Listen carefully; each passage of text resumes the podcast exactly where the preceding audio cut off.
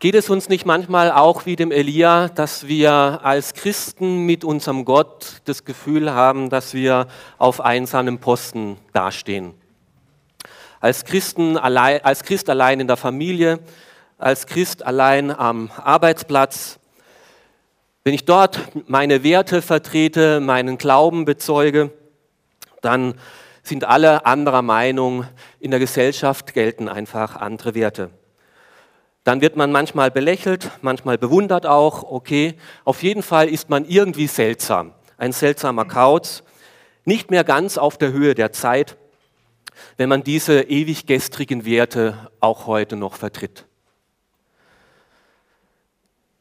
Und hast du dir nicht vielleicht auch schon mal gewünscht, ich habe es mir schon oft gewünscht, dass Gott dann übernatürlich eingreift, sodass alle sehen, dass du auf der richtigen Seite bist, ganz eindeutig seine Macht beweist, irgendwie so die Wolken formiert und ganz groß über den ganzen Himmel hinschreibt, mich gibt es doch, oder eben noch besser und noch eindrücklicher, wirklich Feuer vom Himmel fällt und vielleicht die Spötter vernichtet und dich erhebt. Ja, so wie Conchita Wurst, so aus dem Boden heraus und wow, so, ja.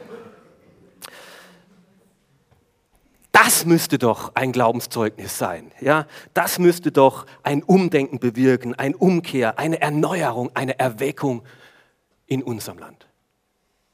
Wenn es richtig sichtbar, groß, medial aufbereitet, mit Fernsehen übertragen auf allen Kanälen wie gestern am Abend.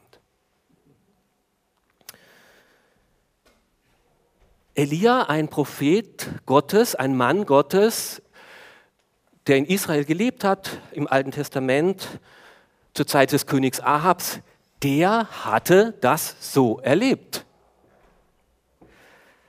Sein Gott hatte sich vor dem ganzen Volk medial aufbereitet, voll präsentiert. Ganz klar, vor allen Würdenträgern, vor alle religiösen äh, Honoritäten, vor dem ganzen Volk, vor der Regierung, hat sich Gott bewiesen. Er ist der eine, der wahre, der lebendige Gott. Eindrucksvoll. Damals waren nicht ganz unähnlich zu unserer Zeit eben andere neuere, fernöstliche, heidnische Religionen im Vormarsch gewesen. Und die wurden auch noch von staatlicher Seite massiv unterstützt und gefördert. Und der Glaube an den Lebendigen, an den Jahwe-Gott wurde in den Hintergrund vertreten. Wenn, dann musste es privat sein.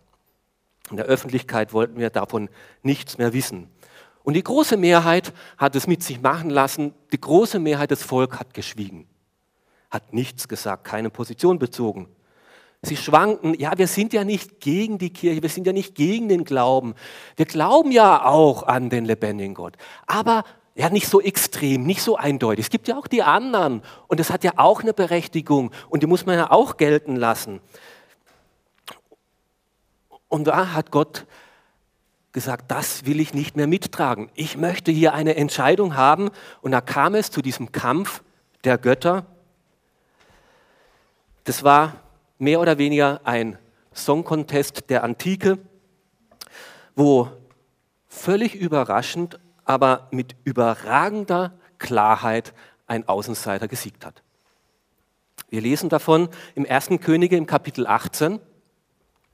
Und ich möchte jetzt aber nur drei Verse lesen. Äh, die ganze Geschichte beginnt ab dem Vers 20.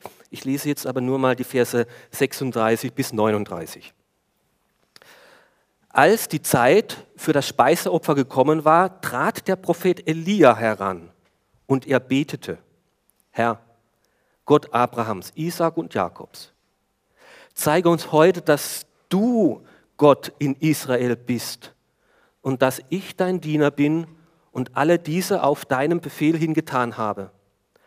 Antworte mir, Herr, antworte mir, damit dieses Volk erkennt, dass du, Herr, Gott bist und dass du ihre Herzen zurückerobert hast.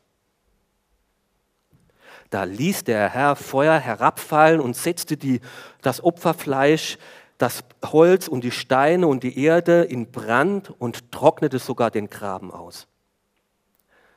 Als das Volk das sah, warfen die Menschen sich zu Boden und riefen, der Herr ist Gott, der Herr ist Gott.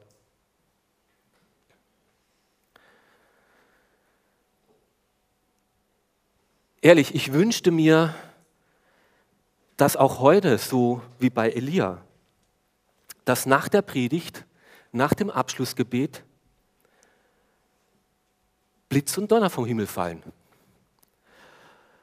Und ich wünschte mir, dass sowas von klar und eindeutig ist, dass sein Wort hier Gültigkeit hat, dass ich das Wahre gesagt habe und dass es wahr ist und ernst und richtig und man eine Entscheidung fällen muss, ganz diesem Gott nachzufolgen oder eben gar nicht. Und dass jeder hier aus dem Gottesdienst geht mit dieser tiefen Überzeugung, der Herr ist Gott, der Herr ist Gott. Das wäre schön, wenn sich Gott übernatürlich, mächtig erweisen würde. Und wir würden es wohl nicht so schnell vergessen. Wir würden darüber erzählen, aber ich befürchte, dass es doch nicht allzu lange anhalten würde. Tage, Wochen, bestenfalls Monate. In einem Jahr wäre es schon Geschichte, Erzählungen aus der Vergangenheit. Es bestünde die Gefahr, dass es ein einmaliges Erlebnis bliebe und mein Leben, mein alltägliches Leben in der Woche doch nicht bestimmt und prägt. Und ich bin überzeugt, wenn der Lichtstrahl Gottes nicht in unser Herz hineinscheint und einschlägt, wenn das Feuer des Heiligen Geistes nicht in unserem Herz Feuer fängt, dann sind auch die offiziellen und offensichtlichen Wunder nicht stark genug, dass sie mich letztlich wirklich verändern. Nochmal, wenn der Lichtstrahl Gottes nicht in unser Herz einschlägt und das Feuer seines Heiligen Geistes nicht in unserem Herzen Feuer fängt, dann bleiben die offensichtlichen Wunder doch nur äußerlich und verändern mich nicht. Der Kampf der Götter, um den es hier geht, ist nämlich ein Kampf um unser Herz. Es ist ein Kampf um unser Herz. Wie hat hier denn Elia gebetet im Vers 37? Antworte mir, damit dieses Volk erkennt, dass der Herr Gott ist und dass du ihr Herz zurückerobert hast.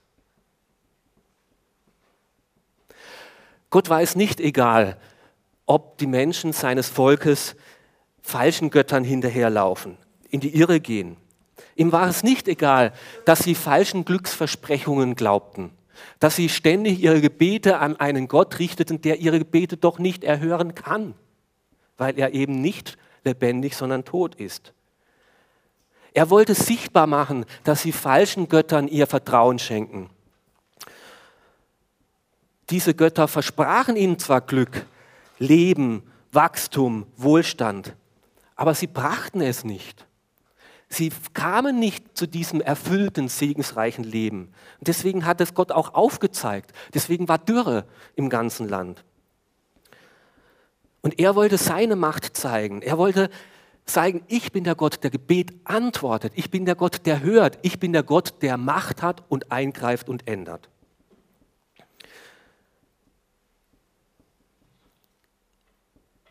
Wir neigen dazu, diese Götter Baal und Asherah und wie sie alle heißen im Alten Testament, dass wir das in die Geschichte der Vergangenheit wegschieben. Ja, das war früher so, da haben die Völker, die einfachen Völker, äh, andere Götter angebetet. Ja, auch heute gibt es noch in fremden Kulturen Götter, die verehrt werden. Bei uns heute ist es nicht mehr so. Weit gefehlt. Glaube ich nicht. Auch in unserer Gesellschaft gibt es sehr, sehr viele Götter, die unser, um unser Herz kämpfen und denen wir unser Herz schenken. Die Götter heißen bei uns nur einfach anders.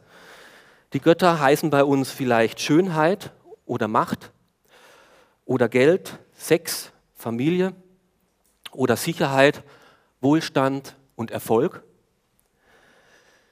Und wir versprechen uns von diesen Göttern Glück, Sicherheit und Sinn. Von ihnen erwarten wir zufrieden zu werden die Altäre sehen heute auch einfach nur anders aus. Aber wir bringen viele und große Opfer dem, für den Altar des Eigenheims, für den Altar des Urlaubsglücks, für den Altar der Traumfigur oder für den Altar des braven Kindes. Auch die Tempel, es werden jede Menge Tempel gebaut, wo viel Geld investiert wird, um Leute zu beeindrucken. Tempel von Banken zum Beispiel ja, die werden auch wieder abgerissen.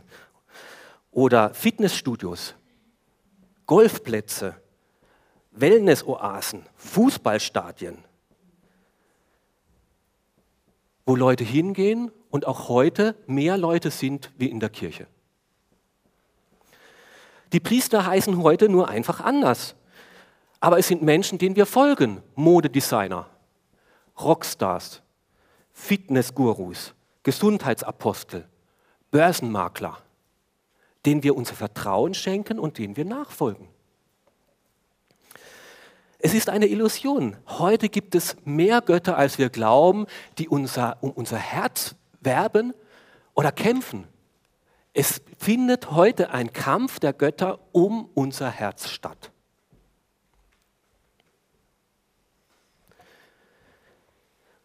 Und ich habe mich gefragt, ist es Gott damals gelungen, mit dieser spektakulären Show, Feuer vom Himmel, die Herzen seines Volkes zu gewinnen? Da hieß es, da ließ der Herr Feuer herabfallen und er setzte das Opferfleisch und das Holz in Brand und das Volk sah es, warf sich zu Boden und rief, der Herr ist Gott, der Herr ist Gott. Ja, sie waren betroffen überführt.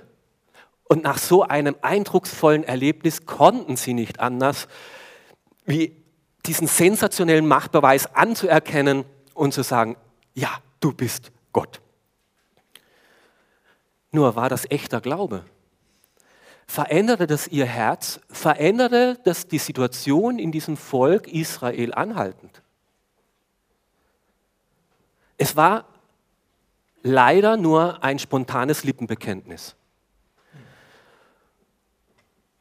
Und am nächsten Tag ging es schon weiter wie bisher. Es ist Wahnsinn. Man liest im nächsten Kapitel 19, also wir sind hier im Kapitel 18, im 19 Vers 1. Elia war wieder auf der Flucht und musste sich verstecken. Ahab und Isabel waren wieder die Verfolger und wollten Baal verteidigen und Elia verfolgen. Und das Volk hat weiterhin geschwiegen und nichts getan. Weiterhin war der Götzenkult Kult in Israel. Okay, die 400 Baalspriester, die wurden eliminiert. Aber was ist mit den 400 Ascherah-Priestern? Die waren weiterhin da und wurden verehrt. Und wenn es irgendwelche Probleme gab, wurden die um Rat gefragt.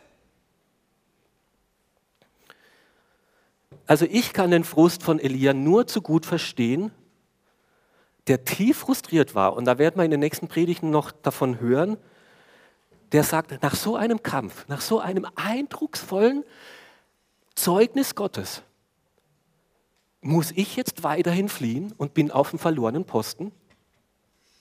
Was soll das Ganze dann? Warum bin ich weiterhin dein Knecht? Wenn es doch nichts bewegt, wenn selbst solche machtvollen Glaubenszeugen die Menschen nicht verändern, was mache ich dann noch hier? Mir wäre es lieber, ich würde sterben. Vielleicht hast du auch, ich zumindest habe einen Teil von diesem Frust auch eine Zeit lang mit mir herumgetragen. Jetzt hatten wir in Kärnten so eine tolle Evangelisation. Wann kommt es schon mal vor, dass wir uns als ganze Kärntner Gemeinden einig sind und miteinander eine Evangelisation machen? Wer es glaubt, wird selig. An der Werbung ist es nicht gelegen. Der Redner war Spitzenklasse. Die Botschaften waren klar und eindeutig. Und was ist geblieben? Wo sind jetzt die Menschen, die zur Umkehr gekommen sind? Ich sehe nicht viele. Und ich kenne diesen Frust. Gott, jetzt hast du doch so was Tolles gemacht. Was soll das Ganze? wenn Gottes Wort, wenn Gottes Geist nicht in unserem Herzen Raum gewinnt, sind alle Glaubenszeugnisse schnell vergessen und vorbei. Und es bewegt und verändert sich nichts. Der Kampf der Götter, der findet in unseren Herzen statt. Und die Siege werden in unseren Herzen gewonnen oder verloren. Die äußeren Zeichen und Wunder, die können Hinweise sein. Ja, er ist wirklich lebendig. Ja, das macht Sinn. Ja, das ist richtig und wahr. Aber das reicht nicht. Diese Veränderung muss in unserem Herzen stattfinden. Es braucht eine Veränderung in mir selber. Und diese wirkliche Veränderung kann nur Gottes Geist in meinem Herzen machen. Äußere Zeichen und Wunder reichen da nicht. Das Feuer von Gottes Geist muss in mich hineinkommen und in meinem Herzen Raum gewinnen. Das Feuer vom Himmel, der Heilige Geist muss hier landen und nicht irgendwo außerhalb. Und das ist mein nächster Punkt. Die Veränderung des Herzens geschieht durch Gottes Geist. Das Feuer des Heiligen Geistes muss nicht irgendwo auf irgendeinem Altar brennen, der muss in meinem Herzen brennen. Und davon erzählt später auch ein Kollege von Elia, auch ein Prophet Hesekiel, einige Jahre später im gleichen Volk Israel. Und er verheißt diesen Heiligen Geist, dass dieses Feuer nicht nur vom Himmel fällt auf irgendeinen Altar, sondern dass dieses Feuer Gottes in unser Herz fallen möchte und wird. Hesekiel, Kapitel 36, da heißt es, und ich werde euch ein neues Herz geben und einen neuen Geist schenken. Ich werde das Herz aus Stein aus eurem Körper nehmen und ein Herz aus Fleisch geben. Und ich werde euch einen Geist geben, damit ihr nach meinen Gesetzen wirklich lebt und meine Gebote bewahrt und euch danach richtet. Gott wusste, dass es diese Veränderung braucht, damit wir wirklich mit ihm leben können. Dass es dieses neue Herz braucht. Dass unser Herz einfach so hart und versteinert ist, dass es erstmal lebendig gemacht werden muss. Dass das Licht Gottes in unser Herz hineinkommen möchte. Und diese Herzoperation, diese Herz-OP kann nur Gottes Geist vornehmen. Es braucht diese Veränderung in uns selbst dieser Geist muss mein Herz lebendig machen, bevor es dann auch mein Handeln so machen kann, dass es ihm entspricht. Es geht immer von innen nach außen. Die Veränderung kommt nicht von außen nach innen, weil da außen irgendwas passiert, werde ich so tief geprägt. Nein, es muss in mir etwas passieren durch Gottes Geist, damit es nach außen wachsen kann. Im Alten Testament kam dieser Geist Gottes auf einzelne Personen, die Gott ausgewählt hat für seinen Dienst. Er hat diesen Geist Gottes Königen gegeben, Richtern, äh, Propheten, die in der Kraft dieses Geistes dann so gelebt haben, wie Gott es gewollt haben, das gesagt haben, was Gott gewollt hat. Und jetzt an Pfingsten, dem Tag, den wir heute gedenken und uns erinnern und feiern. Seit Pfingsten kommt diese lebensverändernde Kraft in jeden Menschen, der es möchte. Gott wählt nicht mehr selber aus, sondern wir dürfen auswählen. Wir dürfen sagen, ich will diese Kraft haben in meinem Leben. Jeder kann diese Kraft erleben. Jeder kann sein Herz für diesen Geist öffnen. Jeder kann ein hartes, steinernes, verhärtetes, liebloses Herz loswerden und ein neues, lebendiges, geisterfülltes, lichterfülltes, gehorsames Herz von Gott bekommen. Seit Pfingsten macht Gott diese Herz-OP bei jedem, der sich bei ihm auf den Tisch legt und ihn ranlässt an sein Herz. Jesus hat kurz vor seiner Himmelfahrt mit seinen Jüngern darüber geredet über Pfingsten, dass an Pfingsten der Heilige Geist kommen wird. Apostelgeschichte 1, Vers 8. Wenn der Heilige Geist über euch kommen wird oder gekommen ist, werdet ihr seine Kraft empfangen. Und dann werdet ihr den Menschen auf der ganzen Welt von mir erzählen. Ja, bei den Jüngern war es ja ganz ähnlich wie bei Elia. Mann, was hatten die Petrus und die Jünger mit Jesus erlebt? Welche Wunder hat er getan? Der hat sogar Tode zum Leben zurückerweckt, den Lazarus zum Beispiel. welche Zeichen und Wunder. Dämonen hat er ausgetrieben, übers Wasser ist er gegangen. Und dann wurde es eng. Dann wurde Jesus verhaftet. Und wo waren die Jünger? Schiss in der Hose.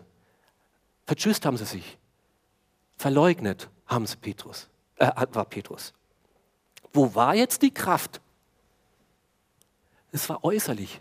Es war alles äußerlich. Hat sie nicht im tiefsten verändert und bewegt. Und Jesus sagt jetzt, wisst ihr, noch ein paar Tage, dann kommt der Heilige Geist und der kommt in euer Herz. Und der wird euch die Kraft geben, dass sich sowas von grundlegend in eurem Leben verändert. Und auf einmal versteckten sich die Jünger nicht mehr. Haben sie die Angst überwunden, sind mutig geworden, sind lebendig geworden, sind hingegangen zu Menschen, konnten vor anderen dastehen, obwohl die anderen sich nicht verändert hatten, obwohl die Situation sich nicht verändert hatte. In ihrem Leben, in ihrem Herzen hat sich was verändert. Jetzt konnten sie dastehen. Es waren immer noch einfache Fischer, ungebildet. Aber der Geist Gottes in ihnen hat ihnen die Kraft gegeben, vor Tausenden mitten in Jerusalem aufzutreten und diesen Jesus zu bezeugen.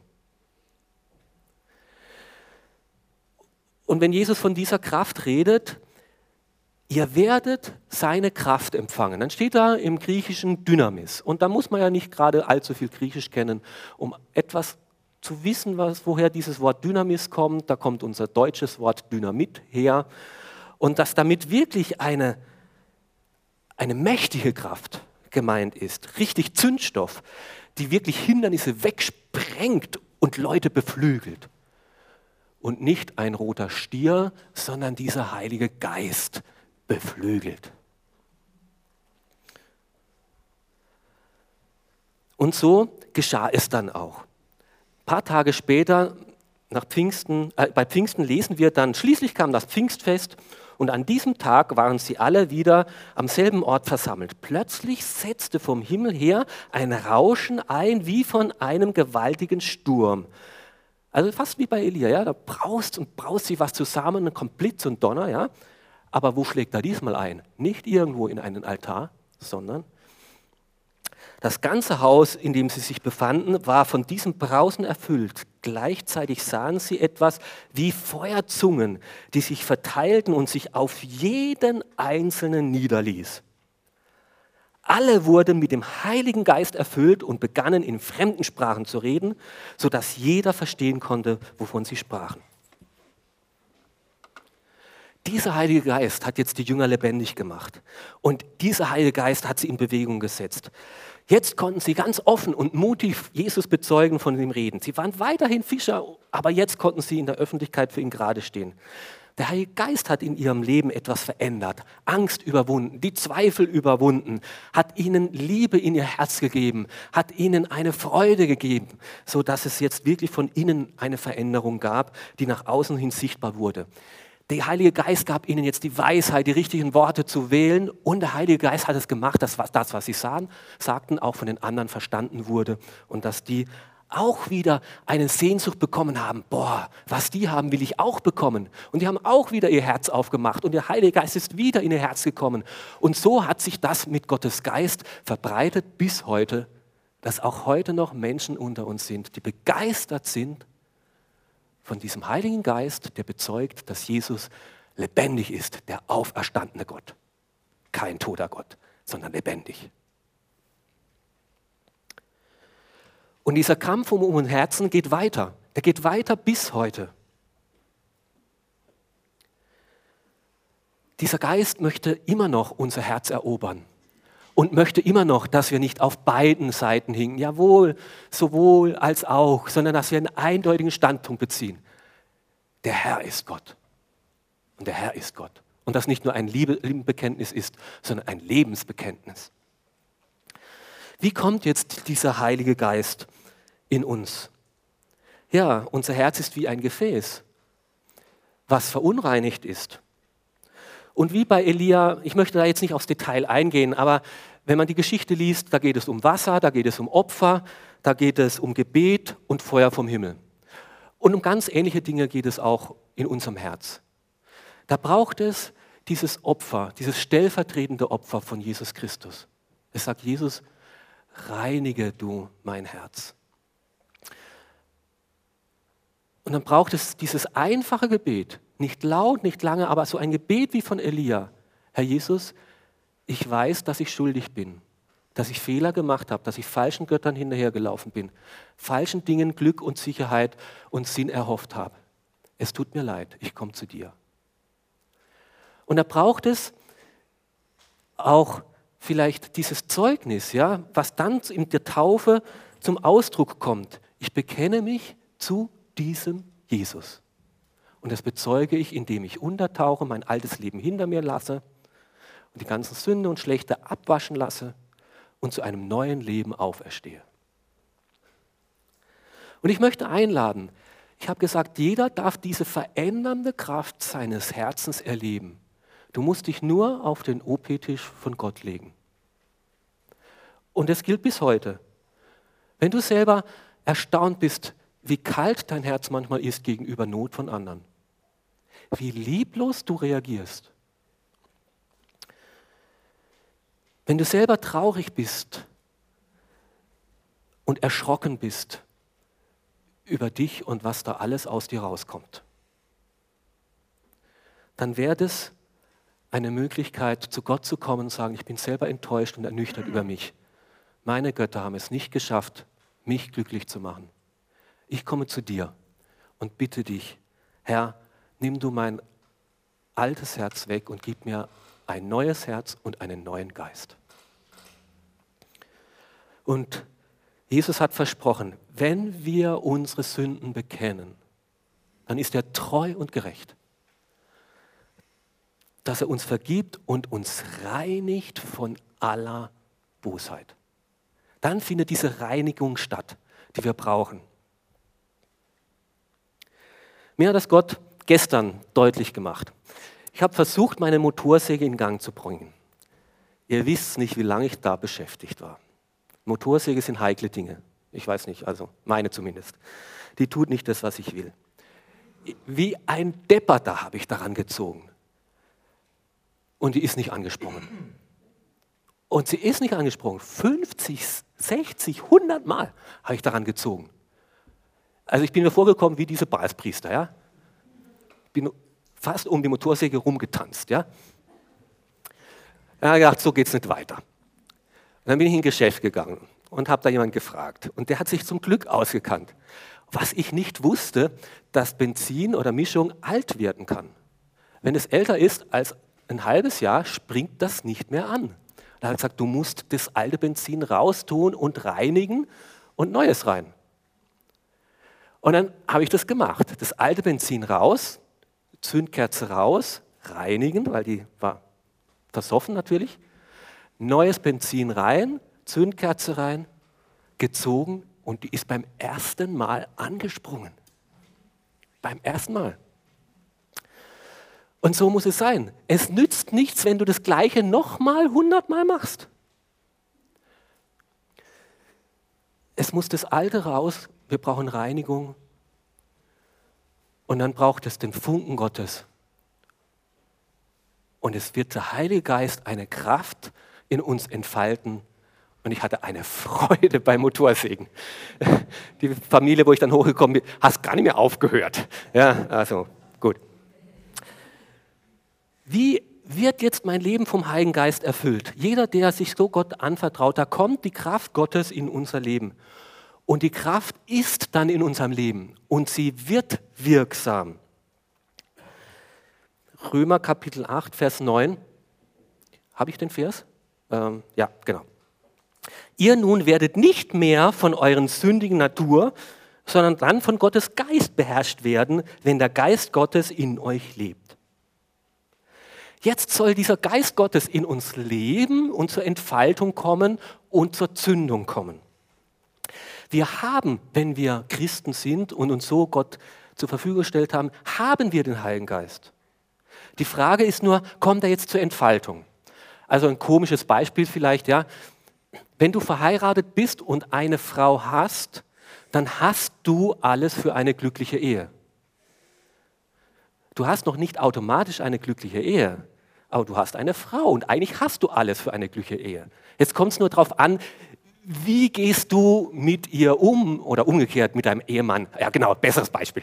Wenn du einen Ehemann hast, dann hast du eine, alles für eine glückliche Ehe. Ja? Die Frage ist nur, wie gehst du um, dass das sich auch verwirklicht und zur Entfaltung kommt?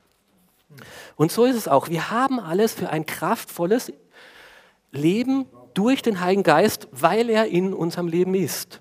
Die Frage ist aber, wie lebe ich das jetzt Tag für Tag? Und da fand ich jetzt diesen Vers aus Galater 5, Vers 25. Da wir also durch Gottes Geist ein neues Leben haben, Besitz haben wir, wollen wir uns jetzt auch auf Schritt und Tritt von diesem Geist bestimmen lassen. Der Gottesgeist ist da. Aber jetzt ist die Frage, auf Schritt und Tritt, jetzt, nachher, heute, morgen, übermorgen, soll dieser Geist mich bestimmen. Galater 5, Vers 25. Diese Umsetzung, an der müssen wir weiterhin arbeiten. Geist ist da, aber auf Schritt und Trick habe ich jetzt zu fragen. Und da ist es nie schlecht, wenn man sich ein Beispiel an Jesus nimmt. Jesus, wie hast denn du das gemacht? Und Jesus hat sich Zeit genommen, um mit dem himmlischen Vater zu sprechen. Und er hat es, er war Frühaufsteher, er hat es meistens am Anfang des Tages gemacht, hat gesagt, auf meiner To-Do-Liste steht das und das. Gott ist es auch bei dir dran. Herr, und wenn es dran ist, gib mir die Kraft, es richtig zu tun. Ich möchte heute diesen Tag mit dir, in der Abhängigkeit von dir, vom Heiligen Geist, diesen Tag verbringen. Er hat sich um Menschen gekümmert. Er hat sich nicht nur um sich gedreht. Er war für andere, hat sich eingesetzt. Er war mutig, um von Jesus zu erzählen. Und wenn wir uns an Jesus orientieren, dann kommt dieser Heilige Geist in uns auch so zur Geltung und zur Entfaltung, wie es bei Jesus war. Was wird passieren, wenn wir auf Schritt und Tritt fragen, Heiliger Geist, nimm du Raum in meinem Herzen. Du bist da, aber du sollst Raum bekommen. Dieser Heilige Geist wird dir immer wieder sagen, du bist mein geliebtes Kind. Du gehörst mir. Und es ist wunderbar und ich freue mich über dich. Dieser Heilige Geist wird dich mit, in Verbindung zu dem himmlischen Vater bringen. Wenn du betest, dass du weißt, meine Gebete sind angekommen. Gott hört mich. Ich habe einen lebendigen Gott. Wenn du diesem Heiligen Geist auf Schritt und Tricks fragst, dann wird er Liebe in dein Herz bringen. Heiliger Geist, nimm Raum in mir, schaff neues Leben und neue Liebe in meinem Herzen. Dieser Heilige Geist wird mich nach und nach umgestalten, einen neuen Charakter geben. Dieser Heilige Geist, wenn ich ihn anrufe, Herr, da ist eine Versuchung, gib mir die Kraft, standzuhalten, das Richtige zu wählen, wird dieser Geist dir die Kraft geben, Ordnungen Gottes einzuhalten. Dieser Heilige Geist wird dich aufmerksam machen du, du hast hier eine falsche Abzweigung genommen. Deine Augen, deine Gedanken gehen in eine Richtung, die nicht gut sind. Das ist falsch, das ist Sünde. Kehr um. Dieser Heilige Geist wird dich motivieren, das Gute zu wählen. Wird dir Gedanken geben, das Richtige, also Schönes, Positives äh, zu tun. Und dieser Heilige Geist wird dir Kraft geben, mutiger den Glauben zu bezeugen. Und dazu lädt uns Gott ein. Nicht nur, dass wir grundsätzlich mal diese OP haben und Heiliger Geist in unser Leben kommt, sondern dass wir Tag für Tag ihn einladen, mehr Raum in unserem Leben einzunehmen. Und ist es nicht wunderbar, dass dieser Geist heute noch bei uns allen, bei jedem von uns wirken möchte? Nicht nur an Pfingsten, nicht nur bei den Leuten damals, sondern dass diese Flammen Gottes auch heute noch unser Herz entzünden wollen. Und die Frage ist, gebe ich ihm den Raum dafür? Es braucht nicht Zeichen und Wunder, die irgendwo da draußen passieren. Das wäre auch schön. Aber es bliebe zu äußerlich. Viel wichtiger war Pfingsten. Das war wirklich weltbewegend, weltverändernd. Und kann es heute noch sein in meinem Leben. Gott will, dass wir begeistert leben. Kriegst du das Wort? Dass wir begeistert leben. Aus der Kraft des Heiligen Geistes. Und so möchte ich dich einladen, entweder das Gebet das erste Mal zu sprechen oder wieder neu. Heiliger Geist, komm du in mein Leben, nimm du das alte, schlechte Herz weg, erfüll mich ganz. Und dann aus diesem Gebet heraus ein tägliches Gebet zu machen, auf Schritt und Tritt, jeden Tag neu zu fragen, Heiliger Geist, wie möchtest du mich erfüllen? Was möchtest du mir sagen? Wie möchtest du mich leisten, leiten? Wozu möchtest du mir Kraft geben? Ich brauche sie dringend. Und dazu möchte ich einladen. Und ich möchte euch einladen, zum Gebet aufzustehen.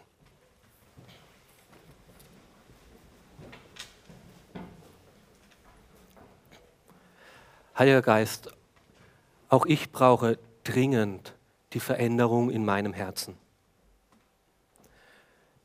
Du weißt, was alles kaputt darin ist und was daraus immer wieder hervorkommt.